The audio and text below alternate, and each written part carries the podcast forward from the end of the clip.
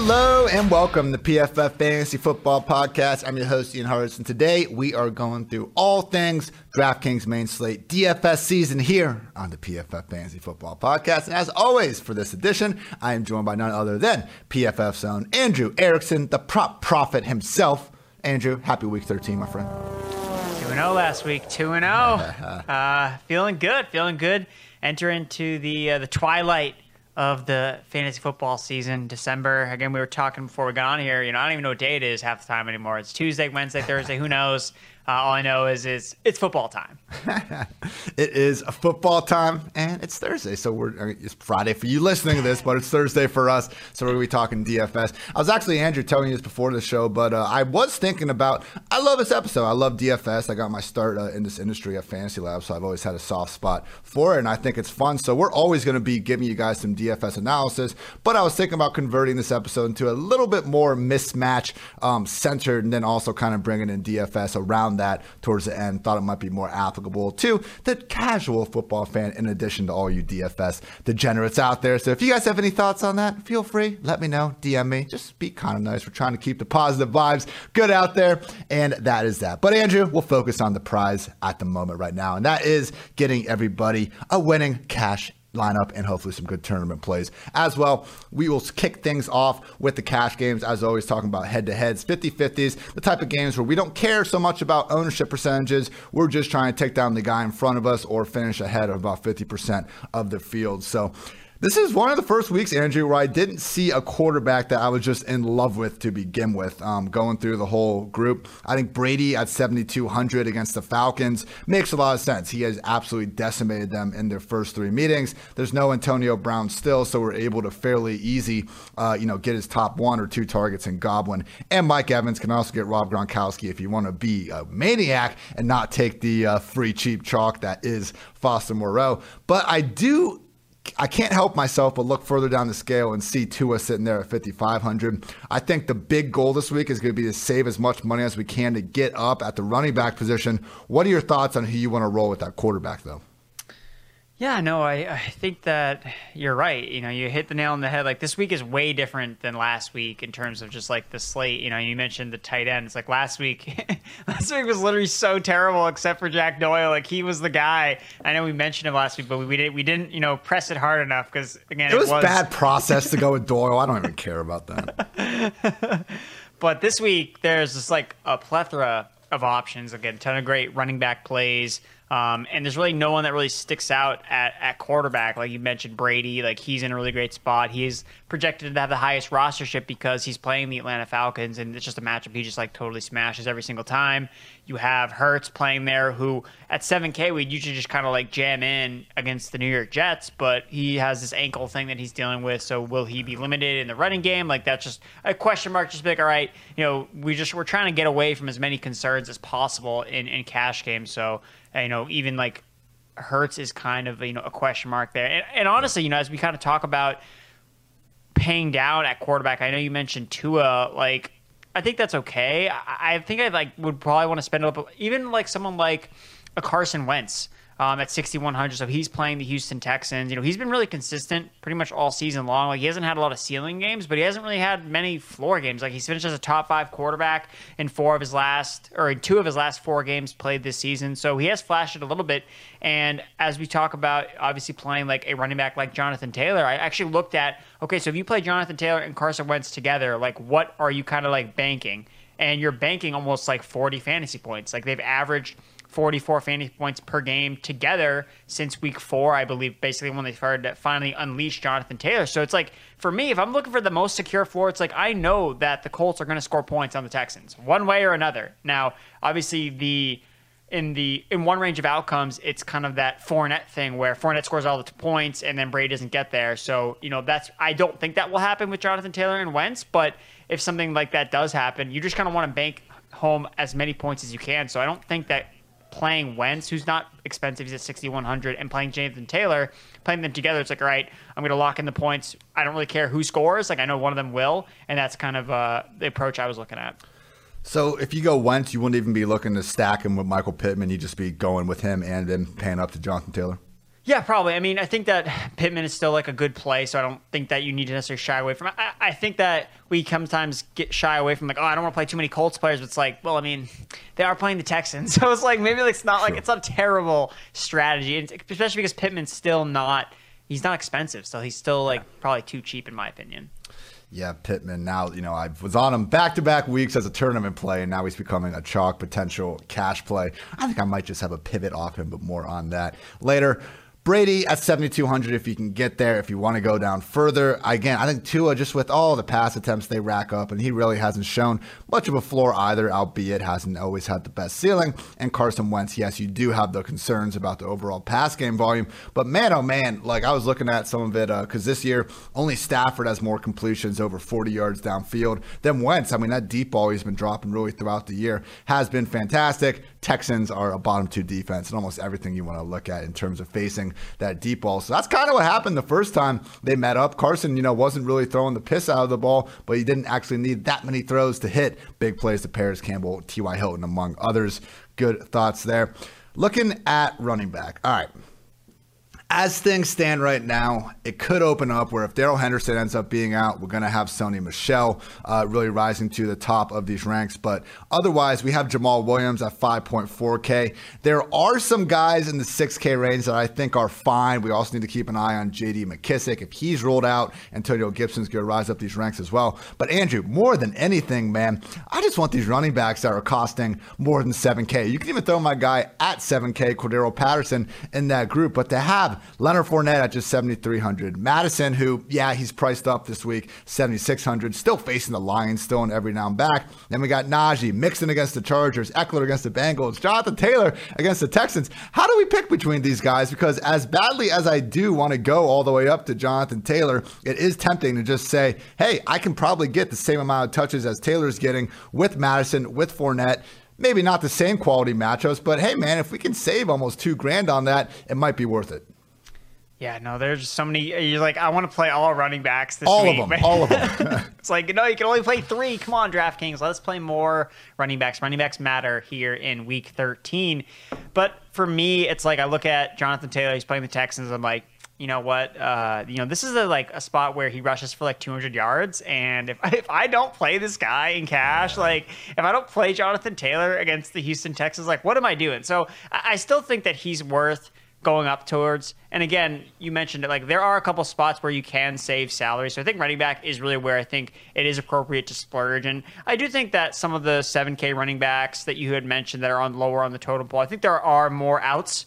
Um, where they necessarily don't hit their ceiling. Look, Fournette had a, a massive game last week, but you know, the couple games before that, like he wasn't, you know, seeing over 20 fantasy points per game. Like it was Brady in the passing game. So, you know, it's not crazy to think that they just go back to the passing game against the Atlanta Falcons as they start to kind of get heated up for the playoff run.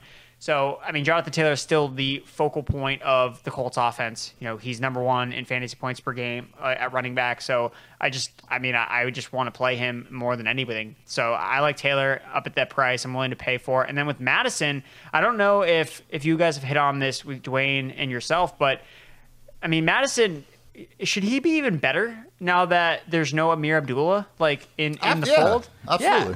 Yeah. yeah, so I think that's something that it's like okay, like Mattison, like he's a backup, but it's like, dude, like he wasn't even running all the routes like when he was the starter. Like his ceiling could be even higher in this matchup um, against the Detroit Lions defense. It's actually kind of like overdue to give up more rushing touchdowns. If you look at the, what the Lions have done this season, they've given up a lot of rushing yards, but really not as many rushing touchdowns as you think. And it's because you look back, it's like we've played a lot of running backs against the Lions, like oh smash spot, like including last week with David Montgomery, and they just didn't fire because they just didn't find the end zone. So I don't think that's going to be a problem here for Mattison because if you look at the Vikings, they're overdue.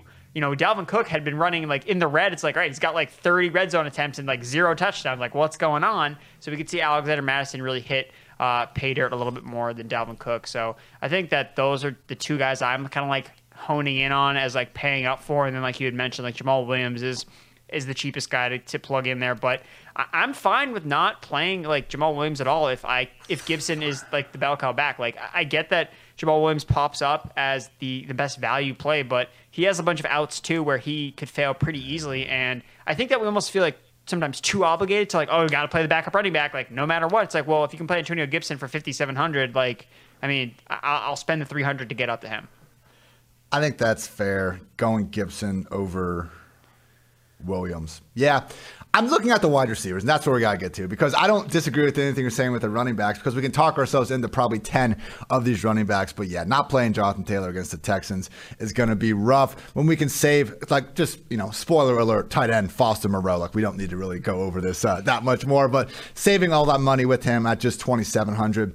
And on defense, man, like, I wanted to try to get up a little bit, but every time I want to get up at defense, I look at how much fun the lineup can be if I just take the cheapest one. And now uh, here I am wanting to play the Jaguars at just 2,300 once again. So I think that's the tough part. Like, what wide receivers do we want to get? Because, Andrew, I don't want to get gross at wide receiver. I don't want Josh Reynolds. I don't want these guys under 4K. Like, that's, I guess that's my overarching point with these running backs. Like, I don't think that we need to necessarily go Taylor and Mattison so bad that we need to all of a sudden be going with someone like Josh Reynolds. So just with the wide receivers for now, I am trying to probably stack Tua with Jaylen Waddle if I'm going to go that route. Still just 6.4K. I mean, we're seeing him on the year wide receiver 11, and then in a points per game perspective, he's still the wide receiver 17. Seems to be peaking at the right time. Still seeing him as the featured target hog. And this offense, obviously, plenty winnable matchup as well, the way they use him. We also got Chris Godwin, 6.6K, seems too cheap.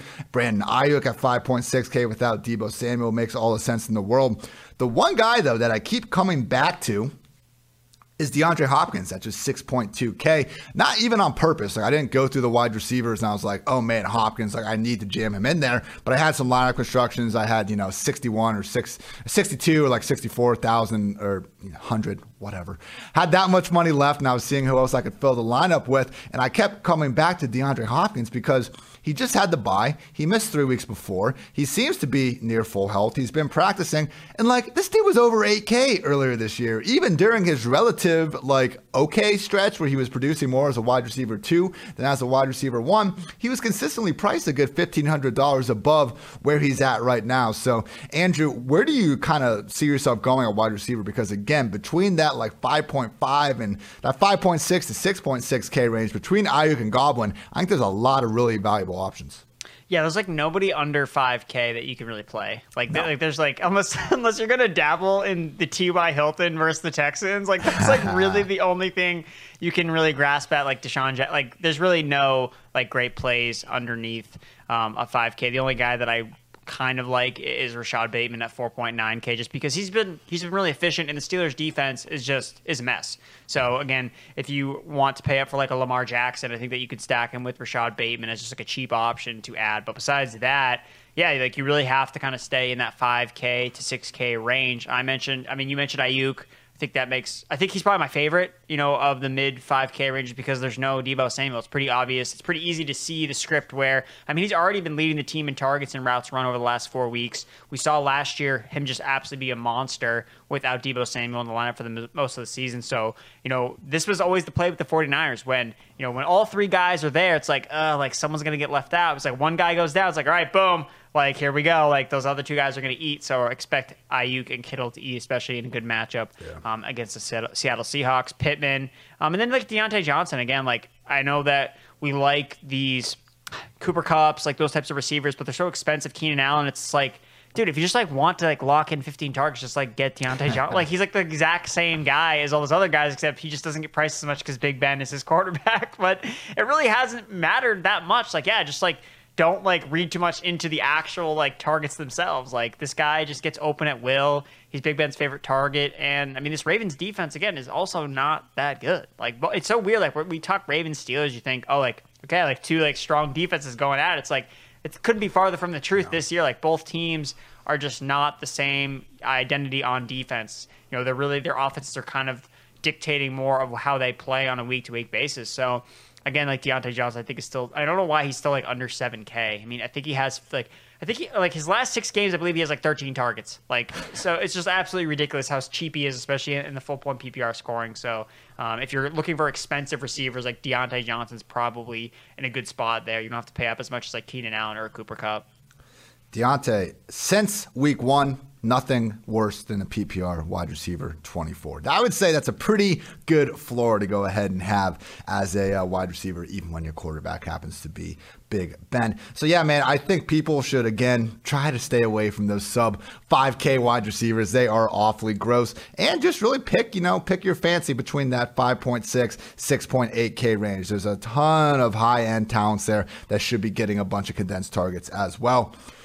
Andrew, we're back. We got our cheap tight end again, Foster Moreau at 2,700. It was funny because I, I, you know, I like to usually start off bottom of this uh, scale and I was going up. And I saw our guy, our week two darling, James O'Shaughnessy, sitting there at 2,600. And I was like, how come he doesn't have higher projection ownership? Because Foster Moreau cost us $100 more. No way to get off Foster. He's our guy. Yeah, well, no, the thing that's great too is like we don't necessarily need to like bury O'Shaughnessy either because he is yeah. he's the late swap guy. Like he's the guy that you're oh no, like I'm in a hole. Like what do I do? It's like you got to get off like this 50% roster Foster Row onto this Irish tight end that we all love. So James O'Shaughnessy, I guarantee, like he'll end up in some of my lineups some way somehow uh, come Sunday around you know 4:30 p.m. With the defense, if you can pay up to get Miami, I think it's awesome. They're home against a Giants team that is going to play Daniel Jones with a bad neck. Miami blitzes more than anyone. Daniel Jones is one of the single worst quarterbacks in the league against the blitz, even not against the blitz. Like this is like captain fumble. Like this is a great situation without any of those factors going into it. With that said, Andrew, you know if it's between like Miami defense or Jacksonville defense, or like going up and get a wide receiver or running back I really like, I'm probably just going to take the cheaper defense. Yeah, I mean, I feel like we play the Jaguars kind of like every single week, and it's, it's, like it's like they always like seem like they'll do good, and they just like actually don't end up scoring any points like every single time. But hey, you know Matthew Stafford. I mean, he's like Mr. Pick Six at this point, right? Like all he does is throw pick sixes. So hey, maybe it is another game where Jacksonville can you know return one for a touchdown. I do like the uh, the football team. Um, so they're at twenty five hundred, same yeah. as the Jets. I think Jets were like projecting really well in our PFF projections. But the thing about the football team that I like is I think their defense is actually just getting better since their bye week. They've been able to stop, you know, they, they limited Tom Brady. Like, it's not like they've just been a whipping bag like they were at the beginning of the season, like allowing like 222 passing yards per game over the last three games. They gave Russ some problems as well. So, again, we usually don't like to target defenses in like high scoring games, but I mean, you look at the Raiders football team projected total. It's at 49 and a half. We could see some scoring in that game. And the Raiders passed the ball like a ton. And like that's, I mean, you look at, we all saw the stat line on Thanksgiving, you know, undefeated yeah. when Derek Carr throws for 300 yards. Like, so if they are passing a lot in that game, creates more opportunities for turnovers. So, and also they play in the late window too. I like playing DSTs like in the afternoon, especially like in tournaments, because it gives you the luxury like you can swap, you can make some different decisions. Because sometimes you just gotta like play like, okay, I'm gonna just play this defense that no one has been playing, just hope that like it works out.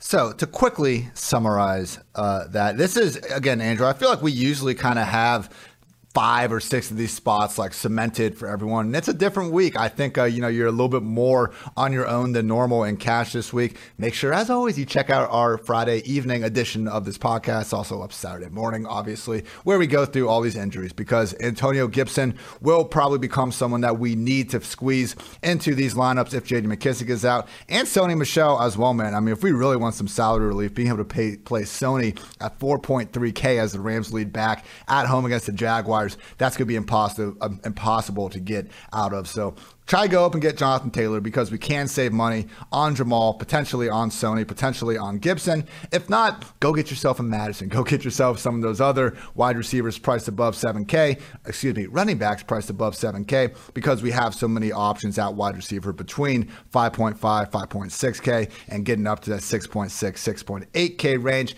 because we can save all that money with Foster Moreau at tight end, some of the defenses as well, and potentially at quarterback with Tua, Carson Wentz if you can't get all the way up to Brady. Sounds about right to you, Andrew? Sounds good to me, man.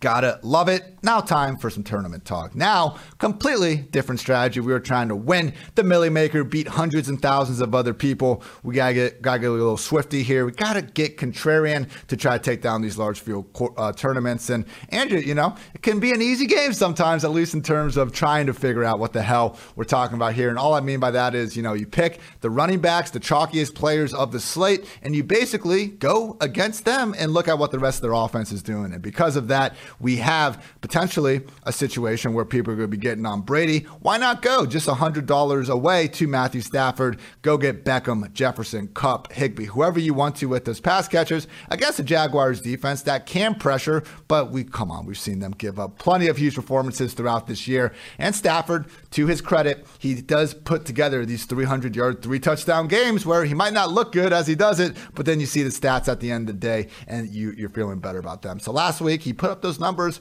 on the road in Green Bay. Obviously, quite a bit easier matchup here against the Jaguars. Could also be an even better uh, tournament play if Henderson ends up being ruled out and we see Sony Michel become the chalk. I also really like Kirk Cousins in these pass catchers as a pivot off of Alexander Mattison. We're already getting some reports, which, you know, makes sense. I don't even think it's a report as much of like putting one and two together because without Dalvin Cook, it would make sense if they let Kirk Cousins continue to throw the ball a little bit more often. And, you know, it's not like he even needs to necessarily have that luxury against the Detroit Lions defense that has been horrendous against the pass this year. There's no easier quarterback, wide receiver one, wide receiver two stack to make than Cousins with Jefferson and Adam Thielen. So I like Stafford. I like Cousins.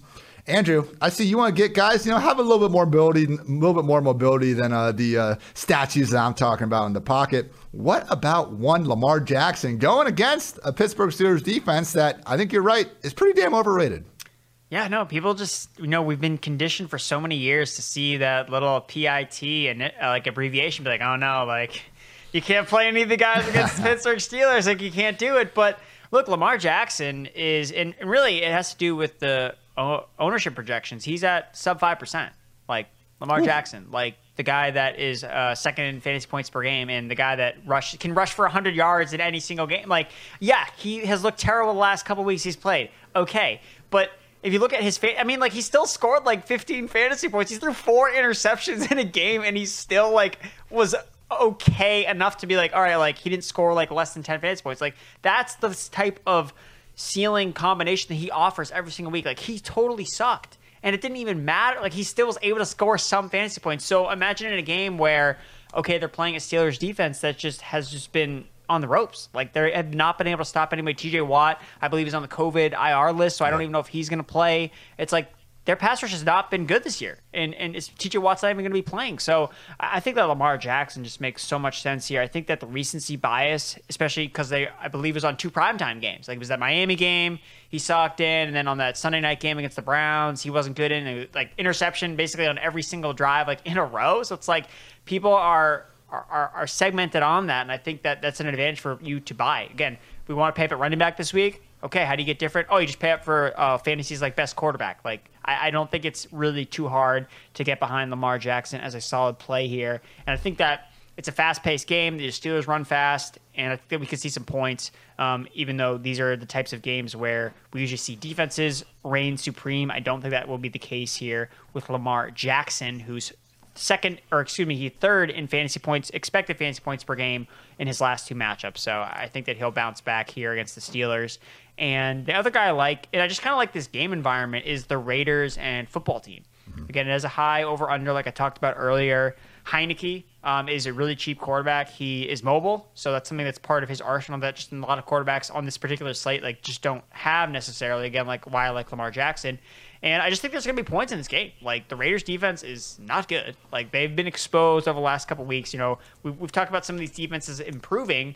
The Raiders are going in the complete opposite direction. Like they're not getting better.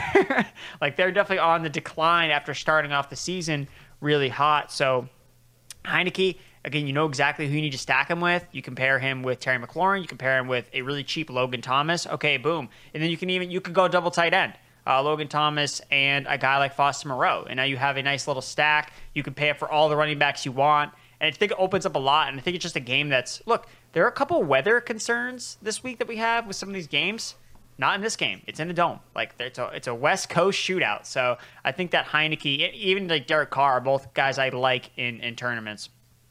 Just something to keep in mind with that weather. Wind above all else. Once we see gusts going around that 20 mile per hour mark, that's where you start to worry with the pass catchers. Precipitation just historically has shown not to be that big of a deal in the absence of high wind speed. So really focus on that wind more than anything else. Two great calls, Andrew. And I think it just sets up nicely too, where, you know, if you go with Lamar, obviously then you want to go with Mark Andrews, who at just 6K, it seems pretty underpriced as the potential number one pass game target during any given week. And then we got Marquise Brown at 6,500 hand in hand getting us off some of those chalky receivers in that same group that we already talked about. When Bateman has been active this year, Lamar Jackson's top five targets. Number one, Marquise Brown with 50 targets. Number two, Mark Andrews with 40.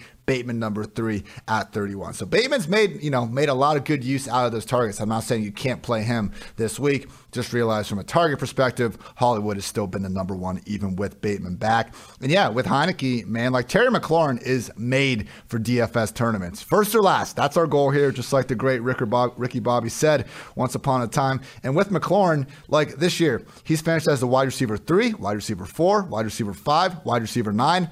And then he hasn't had a finish better than the wide receiver 33. So it has been true boomer bust wide receiver two. And, uh, you know, he might catch that shadow coverage from Casey Hayward. I think he's good enough to beat it. And if he can avoid it just for a little bit, their other guy, Brandon Facyson, I, I think I messed up his last name, but he is literally PFF's single lowest graded quarterback of the year. Not good. And Terry McLaurin should be able to eat, even if he only gets a chance or two to do so.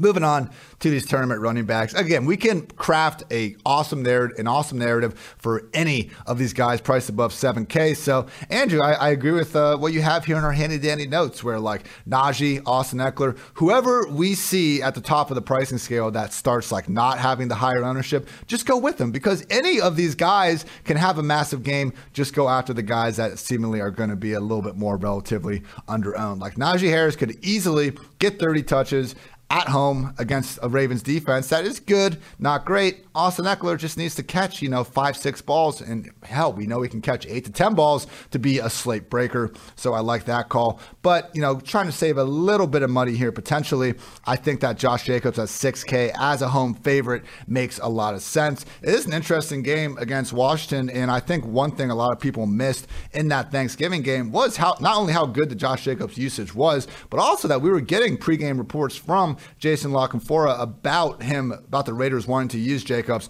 more and more as we go uh, down across the season. Because it's never been a matter of Jacobs like not having the ability to catch the ball. It's kind of like Antonio Gibson, man. Like we know Jacobs can be a rock solid three down back. He just hasn't really had that opportunity for most of his career. I know Washington isn't horrendous, but I'm still just not treating them as anything close to a good defense. Are they a bottom three unit in the league? No, they aren't. But Josh Jacobs, I think, always has multi touchdown potential as a home favorite. And uh, yeah, and he's also in that in that range where I think compared to Henderson, Elijah Mitchell, James Conner should have far less ownership than those guys. And then finally, it's gross, but it is an odd number of weeks. So Myles Gaskin, 5.8K. Look out. Phillip Lindsay has not been practicing this week, which I don't know that it matters a ton anyway. 10 of Lindsay's 12 carries last week came in the second half with that game mostly out of reach already. And Wick Gaskin, I mean, again, it's gross, but we have him sitting as a nice home favorite against the Giants. And once again, he's in that same range where everyone should be looking to get to Gibson, get to Mitchell, get to some of these chalkier guys, as opposed to a disgusting Dolphins running back. So Myles Gaskin, Josh Jacobs, and I think at the top, you know, go try to get quirky uh, in between who the most owned guys are going to be. Seems like Najee and Ekeler might be the best ways to get around that. Now, Andrew, you also got another guy down here who I agree with. His name is David Montgomery. He's had dream usage over the past few weeks, just hasn't gotten it done, but maybe, just maybe, this is the week. Yeah, because you know you're you're trying to find the next. All right, so two weeks ago was Jonathan Taylor, you know, fifty point game. You know, last week was Leonard Fournette with a forty point game. Like, how do you find these guys? Like, what, how are, like what's the the skeleton key to finding these players? and it's the guys that are seeing the dual threat usage, like the guys that are running all the routes. You know, on the quarterback dropbacks. Like maybe not necessarily seeing the targets quite yet, or else they would be priced up higher and they'd be scoring more fantasy points. But they you know, they're getting that usage, just haven't necessarily translated to success. And that's like what I see with Dave Montgomery. Like he's been running routes at a really really high rate on all the Bears dropbacks. Like we know he has the three down skill set. Like they're not using any other running back in that offense. And yes, the Cardinals are you know, they they rank, you know, season long good against running backs, but a lot of that has to do with you know, because they're winning games and, you know, they're not giving up a lot of rushing yards. But, you know, who's good against running backs? Oh, the Colts before they played Leonard Fournette. Oh, you know, who's good against running backs? Oh, the Bills before they played Jonathan Taylor. Like, like we, we, we've learned this lesson so many times that it's like, it doesn't matter, like, what the running back matchup is. Like, if the guy's going to see 20, 25 touches, like,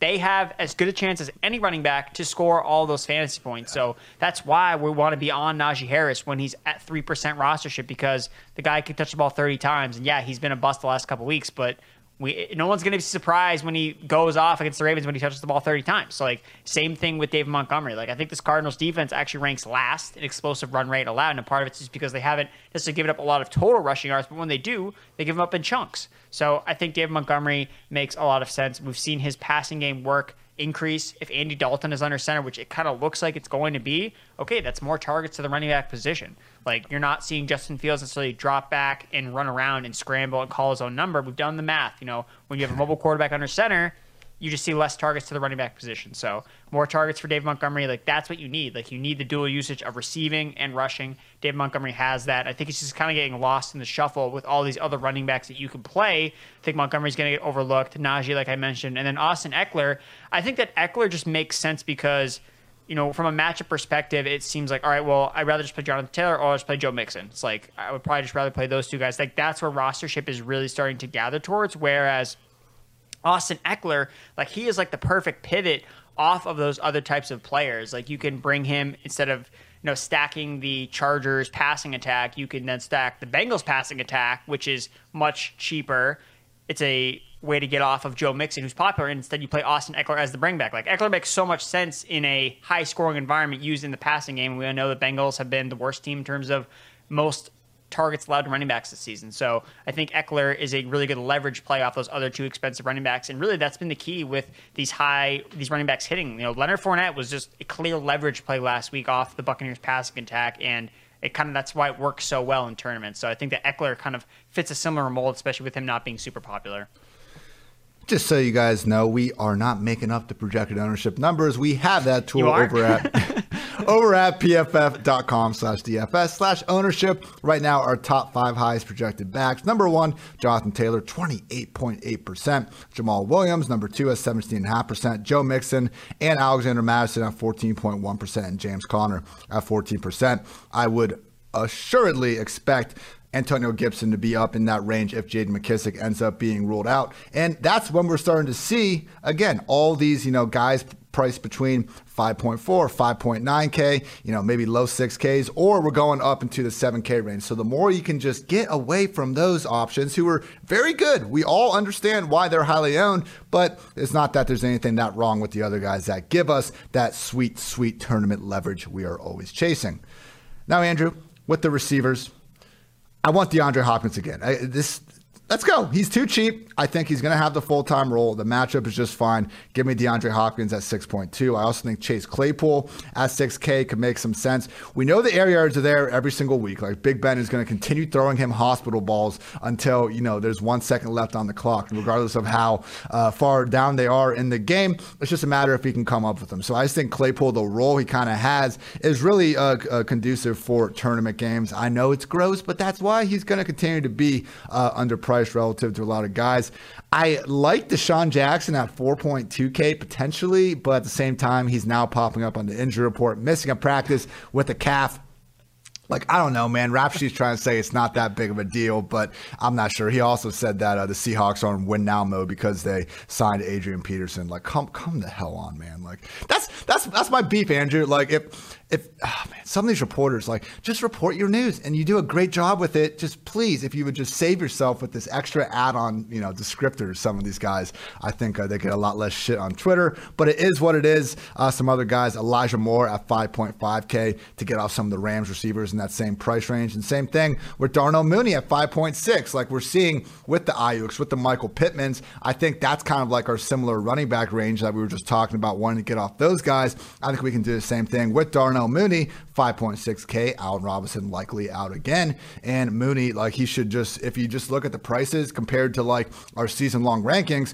Mooney's going to beat that price point every single time. And then with Elijah Moore, like, yeah, he finally dudded. I know Zach Wilson's under center, but like when he was dudding with with Zach Wilson earlier in the year, a lot of the problem was more just so his underlying usage. Like Corey Davis was the only clear cut number one receiver in New York it's looking like he's not going to be playing again this week, at least right now. Elijah is starting. He's playing the most snaps. He had a team high eight targets last week. And again, getting off those chalkier guys, I think makes a lot of sense with Elijah. So again, Elijah Moore and Darnell Mooney to get off some of the chalkier guys in that 5K range. Also like going up a little bit higher, DeAndre Hopkins again, and don't sleep on Chase Claypool. Now, Andrew, we're back. We got our guy, OBJ. Again, I mentioned before uh, Matthew Stafford, one of my favorite quarterbacks. I think really you can go with both OBJ and Van Jefferson here because as great as Cooper Kupp is, as great as Cooper Kupp will continue to put up numbers, we did see last week the Stafford is not against just spreading it around pretty evenly to all three guys. Yeah, I, th- I really like OBJ in this spot in particular. If you look at the way that the Jaguars have given up a lot of their high end efficiency, they're actually ranked dead last in terms of passer rating generated on targets to receivers lined up on the perimeter. And I hmm. thought it was really interesting because they use Van Jefferson a lot more in the slot than they ever did just last week. So I think that's kind of what their plan is moving forward with OBJ now kind of fully activating the offense. He's the primary boundary wide receiver where you have Van Jefferson kind of mixing into the slot, similar to how they use Robert Woods. So again, Van Jefferson kind of helping get the other guys open. Again, obviously he came he delivered last week with the big touchdown. But if I had to pick between one of those Rams receivers, just like if I was playing them, you know, in a solo, not necessarily a game stack, I think that Odell Beckham would be the guy I would play. And I think that some people just like still like hate to play Odell Beckham, like like season long people that dropped him and like saw him catch a touchdown. On, they're like, oh, like, I can't play this guy. So there's no way I can go back to him. So I think Beckham, yeah, I think that he's, he's pretty volatile. You know, again, I know he has a he's dealing with some injury as well, and it would not surprise me at all to see him just like get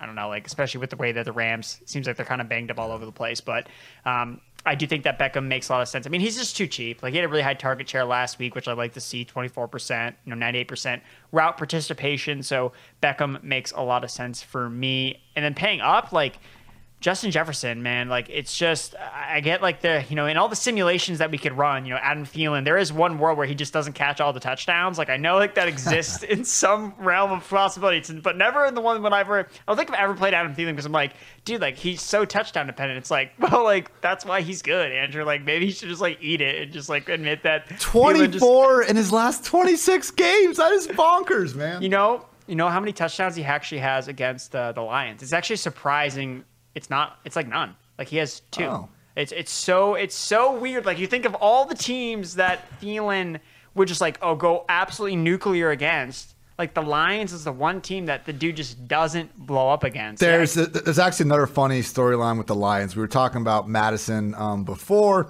uh, and everything, and uh, had a really funny reply to a tweet I had about him from at the FF Hustle. Uh, shout out Shad, where he pointed out that two of Mattison's four awesome games were against Detroit, and three of the last four games he's exploded without Dalvin were against Detroit. So it might be time to have the conversation: Is Dalvin Cook afraid of Lions, and maybe Adam Thielen as well? Andrew, it's all coming together. it's all coming together. So just it just means one thing: just play Justin Jefferson. I mean, the guy's like, look, if if he had just like would been able to you know, handle one of those end zone targets he got that Adam Thielen wouldn't have caught all the touchdowns last week. It was like, oh, like, you know, Kirk Cousins went to Justin Jefferson, didn't work. All right, I'll just go back to Thielen. All right, touchdown. Like, that's how it kind of works. So, I mean, the guy's seeing so many air yards. I believe he leads the NFL in air yards after 12 weeks. So, he's seen all the high value touches. And I get that his production is a little bit more up and down where you wouldn't pay up for him in cash, but I just think that he's in a smash spot here. You know, he went for a bu- over a buck 20 the last time he played the Lions, just didn't find the end zone. So, again, if Mattison is super, super popular, I think that'll just suppress Jefferson just enough where you get a little bit of an edge of playing him.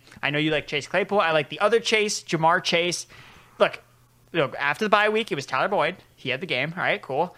Last week it was Tee Higgins. All right, cool, cool. All right, this is me. All right, Ja'Marr Chase. Like here we go. Like the rotation is here. Like Joe Mixon can eat every single week. We're gonna get one Bengals wide receiver to get there, and I think it's gonna be finally time for Ja'Marr Chase to kind of get back up to where he was in the beginning of the season. Yes, he has regressed significantly because he was at an unsustainable pace to start the year but he's regressed enough. Like Chase, it just needs to stop. Like you need to get back up to what you were doing earlier in the season. I think that is just a really good spot for him. I know the Chargers look really good from a season long perspective in terms of fantasy points allowed to wide receivers. But the thing with Chase is, again, he had seven air yards last week. Like that's not going to happen again. Right. Like that's such an outlier number where you can't just look at last week like, oh well, you know, he's never going to get another deep target ever again. It's like no, no, no, it's not the case. Chargers ranked 30th explosive pass player pass play rate allowed to wide receivers since week eight. They've given up a lot of big games recently, so I think their defense has been a little bit exposed. I know that they're a little bit banged up in the secondary, so I think this is finally the spot where we see Ja'Marr Chase blow up again at 7K. I mean, his receiving prop is super, super low. Like people are just down on him in general when it's just like, okay, well, Joe Mixon has been getting like 30 carries per game. Like, sorry, like the receivers are going to get hurt. Um, of course, if if the running back is seeing so many touches. So I think Ja'Marr Chase. I know I've, I think I've talked to him for the last couple times. He's been doing nothing, but we know he can break the slate at any time. I think that this is a spot where, um, I mean, I've seen his projected ownership sometimes like below five percent. So I just think it makes a lot of sense, especially with the Joe Burrow stack in, in a game that should be pretty high scoring between the Bengals and Chargers. I mean, for weeks we were just making the point that the target totals and in nine games with Tee Higgins, he has 67 targets, Chase has 65, and then next closest is Tyler Boyd at 45. We were just waiting for it to go back around to Higgins, and it has. So what's going to happen next? We'll go right back around the chase. I think you're spot on, and I made the same point about this Chargers secondary not being as strong over the past month in my weekly wide receiver cornerback breakdown that you can find at pff.com. And we've had Diontae Johnson go for 101 yards and a touchdown. Claypool had 93 yards. Justin Jefferson, nine catches, 143 yards. He's flipping the ball at Keenan Allen after making another big catch downfield. Even DeVonta Smith only needed six targets to get five catches, 116 yards, and a score against this Chargers secondary. Yeah, love that call with Chase. Final note before we move on to tight ends, Andrew. Are we sleeping on the Seattle receivers? Because Metcalf, you know, you said it with Chase, like that performance is not going to happen again where he has three air yards. I don't think we're going to see Metcalf getting four or fewer targets again. I know this offense has looked broke, but Russell Wilson did look a little bit better throwing the ball last week. You know, they're bringing in old man Adrian Peterson. But with that said, like they're having so much negative game script to begin with. We've seen Metcalf only need five or six targets anyway to have these two touchdown games. San Francisco, they're good, not great. Are we sleeping on Metcalf and Lockett a little bit too much? Uh, I don't think so. No, I mean, I, I think that I, it's like okay, so like Metcalf, like what, like what is his actual like ceiling? Like I get like hundred plus yards and two touchdowns. But like, it is. so even like this year, so let's look. He had that game against Jacksonville where he had two touchdowns. He scored twenty two fantasy points. Like that's good, but like that's not that's not like oh I'm going to win a tournament because you have DK Metcalf. Like earlier in the season, he had twenty seven against the Rams.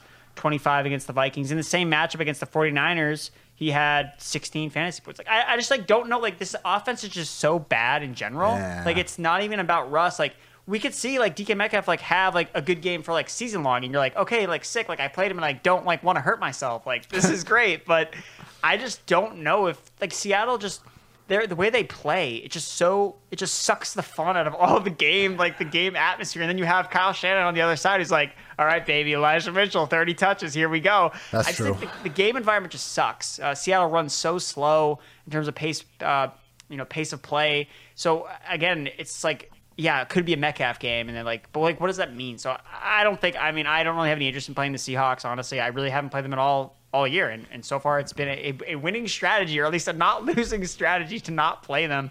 So, especially with Gerald Everett just kind of like more involved a little bit late. Again, I don't think he's going to continue to lead the team in targets um, going forward, especially because the 49ers are a better team against tight ends. But nah, man, I, there's so many other plays I want to play, and I just I'm not I'm not willing to take a, a stab on these Seahawks guys. I don't think you're wrong. There is, I think people are freaking out a little bit too much about Russ just being like incapable of throwing a football. Look at what Tyler Lockett's done the last two weeks. He only has 10 targets. He's caught seven of them for a good, as I'm doing the math in my head, like 220 yards. Like they've connected on several, several deep balls. We just haven't gotten the volume. But to your point, I'm not so sure that the uh, 49ers are going to bring exactly the sort of, you know, high pace, high scoring uh, game to the table that we'd be hoping for. Maybe in week 15 against the Rams, but we'll worry about that conversation when it comes time for it. Quickly on tight end, Andrew pretty easy, cheap tight end pivot off of Moreau to James O'Shaughnessy if you want to do it. There's a lot of other guys to talk yourself into. Like when Foster Moreau is going to demand this much ownership, you can literally talk yourself into, I think, every other tight end as a reasonable enough tournament play just from the ownership perspective.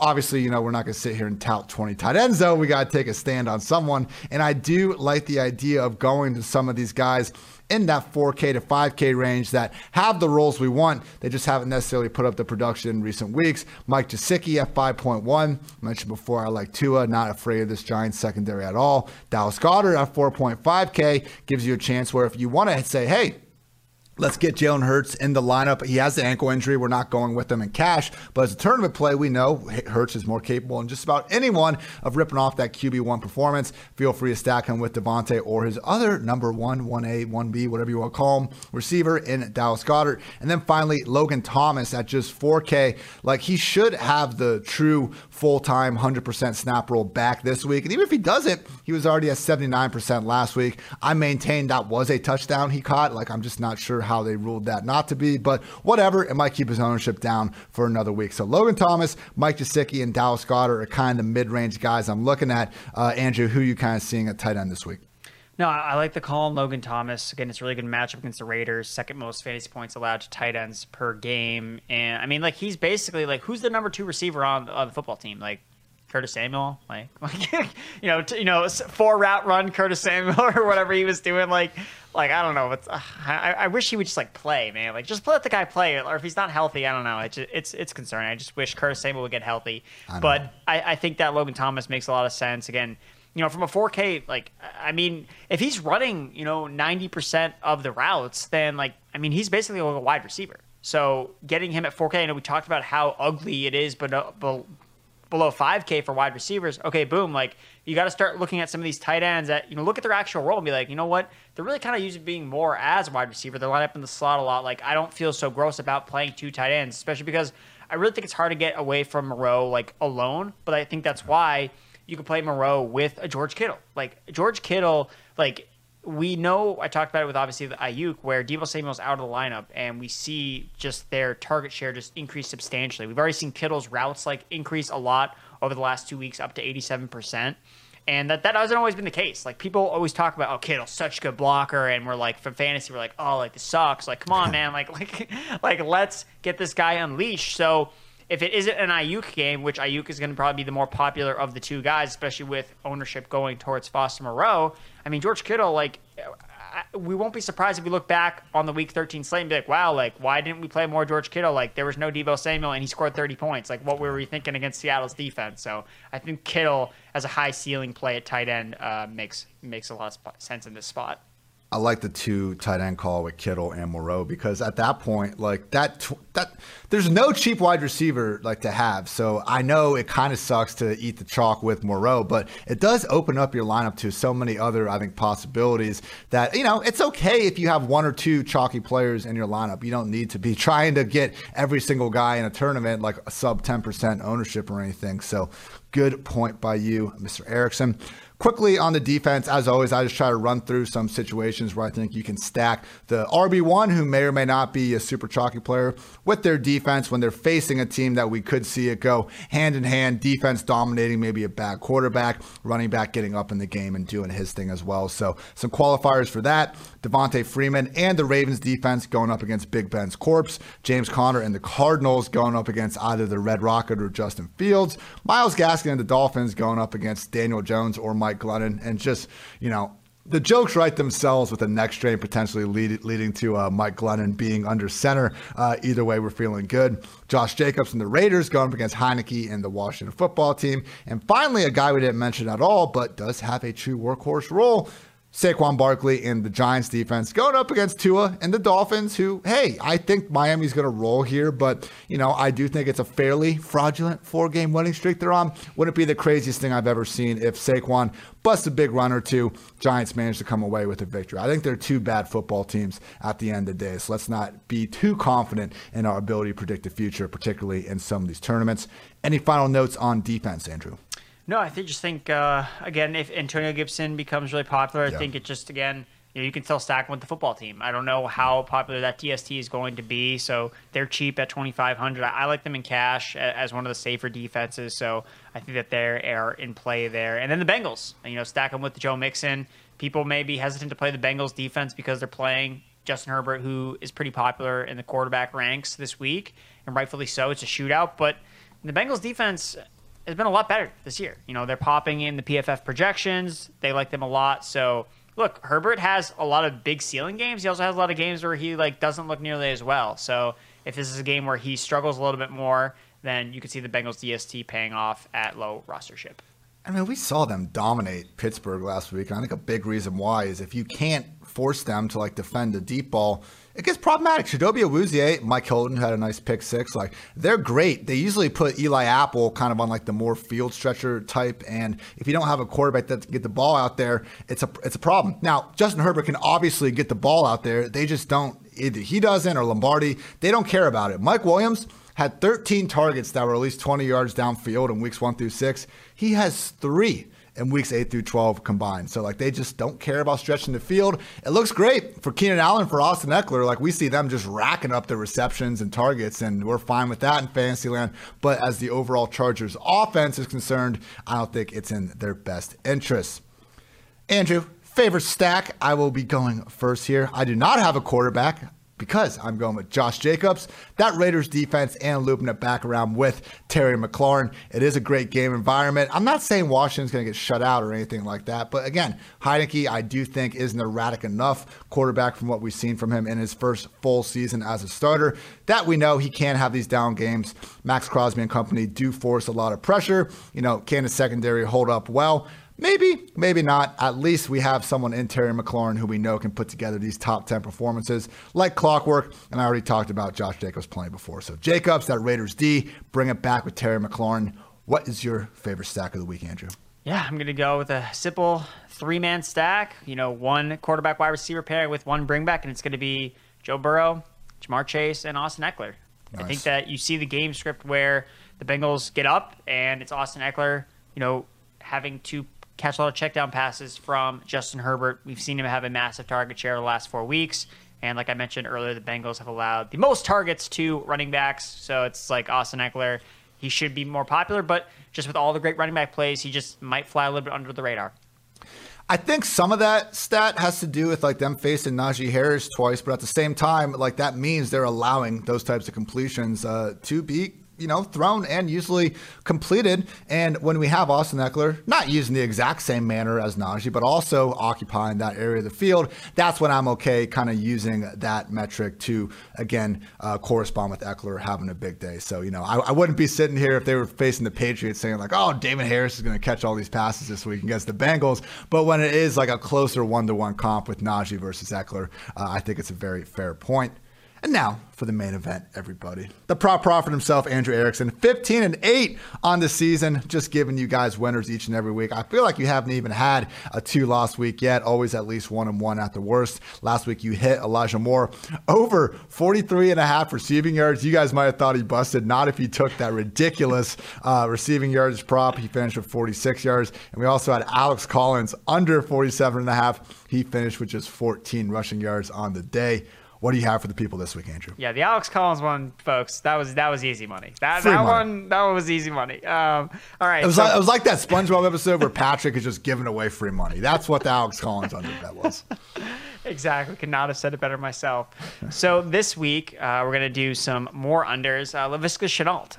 So we're gonna go under 45 and a half receiving yards. So look, Shenault's getting targets. That's great. That's fine. But like he's just getting such inaccurate targets from Trevor Lawrence. It's just not it's not worth it anymore. Like so he basically so he's eclipsed 45 and a half receiving yards once since week 8, 50 receiving yards, and that's despite him seeing an 18% target share in his last 4 games. So he's seeing like a high end of targets, but his A dot ranks 100th out of 108 this season. So they're all like super close to the line of scrimmage, make it so he basically has like turn into Adrian Peterson with the ball in his hand and like break a bunch of tackles to basically get there for receiving. So he saw nine targets last week. You're like, oh, Andrew, like you're fading guy with nine targets. Like, what are you doing? It's like, yeah, against the Falcons defense, you got 33 yards. Like, what are we missing here, folks? Like, I'm just like, I, I cannot bet the over on just such an inefficient receiver, and it's not even really his fault for the most part. Like, I don't think they're really using him in the right way. So I just don't think. I mean, I've been betting unders on Jacksonville passing props seemingly all year long, and it has not failed, except on Dan Arnold, of course. Like Dan Arnold, all, all, overs on Dan Arnold. The James O'Shaughnessy's prop has yet to be released, so stay tuned for that. But I also don't like the matchup. You know, wide receiver, cornerback. You know, Jalen Ramsey does spend a lot of time, decent time in the slot. So again, like it's one of the worst matchups in terms of efficiency for Shenault if he does see any coverage from Jalen Ramsey. I don't think Ramsey. I mean, Ramsey. He's not going to like shadow cover Marvin. It just really doesn't matter. Like this whole like Jacksonville Jaguars passing offense. I don't know if they're going to really do much against the Rams. So all signs point to Shenault going under in week 13. So I'm going to take the under on his 45 and a half receiving yards. And then the other guy here is Josh Allen, also under 265 and a half passing yards. So this Monday night game between the Bills and Patriots to me just looks like an absolute like slog. Like it does not seem like a game where we're going to see a ton of points. Again, we've talked about just this year in general how points have just been less. Like there's just been less scoring in general across the NFL. Again, part of that's just due to natural regression because last year was like the most points scored ever. But look, you have two defenses that rank both really highly in terms of passing yards allowed per game. The Bills are number one in the league, under 190. Patriots are at 220. So second lowest projected total on the slate at 44 points. And I mean, Josh Allen has hit over 265 passing yards once in his last five games. So I'm like, okay, like he's playing the best defense against like passing. Like what? Like what are we doing here? Like trying to take the over on Josh Allen. They, have talked about weather being a factor in this game. It's going to be at night in, in Buffalo. So I, I just don't think Allen's going to be able to hit the over on this. And just the game environment itself, like Mac Jones, his prop is at 220 and a half yards. He's hit that once in his last five games. Diggs has gone over 75 and a half receiving yards once in his last five games. So it just seems like in this particular game, like if you're gonna like parlay just like take all unders and just like turn off the game and like go to bed. Like, like maybe like that's the move. Just like I just want nothing to happen in this game and then I'll be happy and wake up profitable. But of course, as a Patriots fan, I will be dialed into this game and just rooting for three and outs all day long and a Patriots nine to nine to nothing win off of uh, Nick Folk's foot. Uh, so I'm really looking forward to that. But yeah, I think Josh Allen under passing yards, 265. Uh, I think that's the move here. Yeah, keep an eye. I was just looking up the weather for this one now. It's looking like in Buffalo Monday night, at least 10 p.m. per Google. Really uh, getting into my forecast or stuff here. I see the wind sitting at 19 miles per hour. Seems like that could be a, a factor. And you know, I brought up Terry McLaurin being a boom bust guy this year. Josh Allen has always been a great fantasy quarterback, so I'm not saying that uh, he's like someone to really worry about in terms of your season long or anything. But he's been super erratic all year long, even for him. In week one, he was our 16th highest graded quarterback in PFF passing grade. Since then, he's either been in the top 10 or he's been 24th or worse. So, like, if Josh Allen just completely can't, you know, shits himself against the Patriots and has no idea how to move the ball passing, like that's happened this year against some worse defenses. So, I think uh, that's a good point. And, you know, usually, as fun as it is to bet those overs, uh, the unders usually, I think, is where we're seeing the sharp money coming in. So Laviska Shenault under 45 and a half receiving yards. Josh Allen under 265 and a half passing yards from the prop prophet himself. You can also find plenty of Andrew's other work on pff.com. These guys start them, sit them out, buy low and sell high targets based on high value opportunities, fantasy football rankings, waiver wire pickups, and your DFS cheat sheet will be out by the time this podcast is as well. You can find my mismatch manifesto, wide receiver cornerback breakdown, breaking down all 32 NFL backfields and my week 13 quarterback predictions as well. Andrew, anything else you want to get off your chest? Oh, just give me a follow on Twitter at Andrew Erickson underscore. I'm also on TikTok, trying oh. to you know build the audience there. Same same same name, username at Andrew Erickson underscore. I, I try to have fun on that platform as much as I can because sometimes sometimes Twitter just isn't always fun, and I don't like that. I want Twitter to be a fun place for everybody. So if I need to get away, I go to the TikTok streets, and and that's fun there. So I like the music you can put into your videos. I like it, man. I started one for PFF Lily, and I just haven't looked at it in weeks now. I need to. It probably uh, has already like thousands and thousands of followers. I doubt it, but who knows? We'll uh, we'll worry about that uh, new media stream the other day. I don't look at anything else, man. I stopped looking at Facebook in uh, 2016 when all my friends who I barely you know cared about their opinions anyway just became political experts. So I stopped going on that, and I'm yet to make an Instagram because I just still think that that's going to take away a lot of my time as well. So I don't disagree with you. Uh, Twitter can be a little bit too hostile uh, sometimes, but hopefully uh, you know TikTok can maybe be the savior uh, for me down the road. We'll see what happens there. For Andrew, I'm Ian. Thank you as always for tuning in this edition of the PFF Fantasy Football Podcast. And until next time, take care, everybody.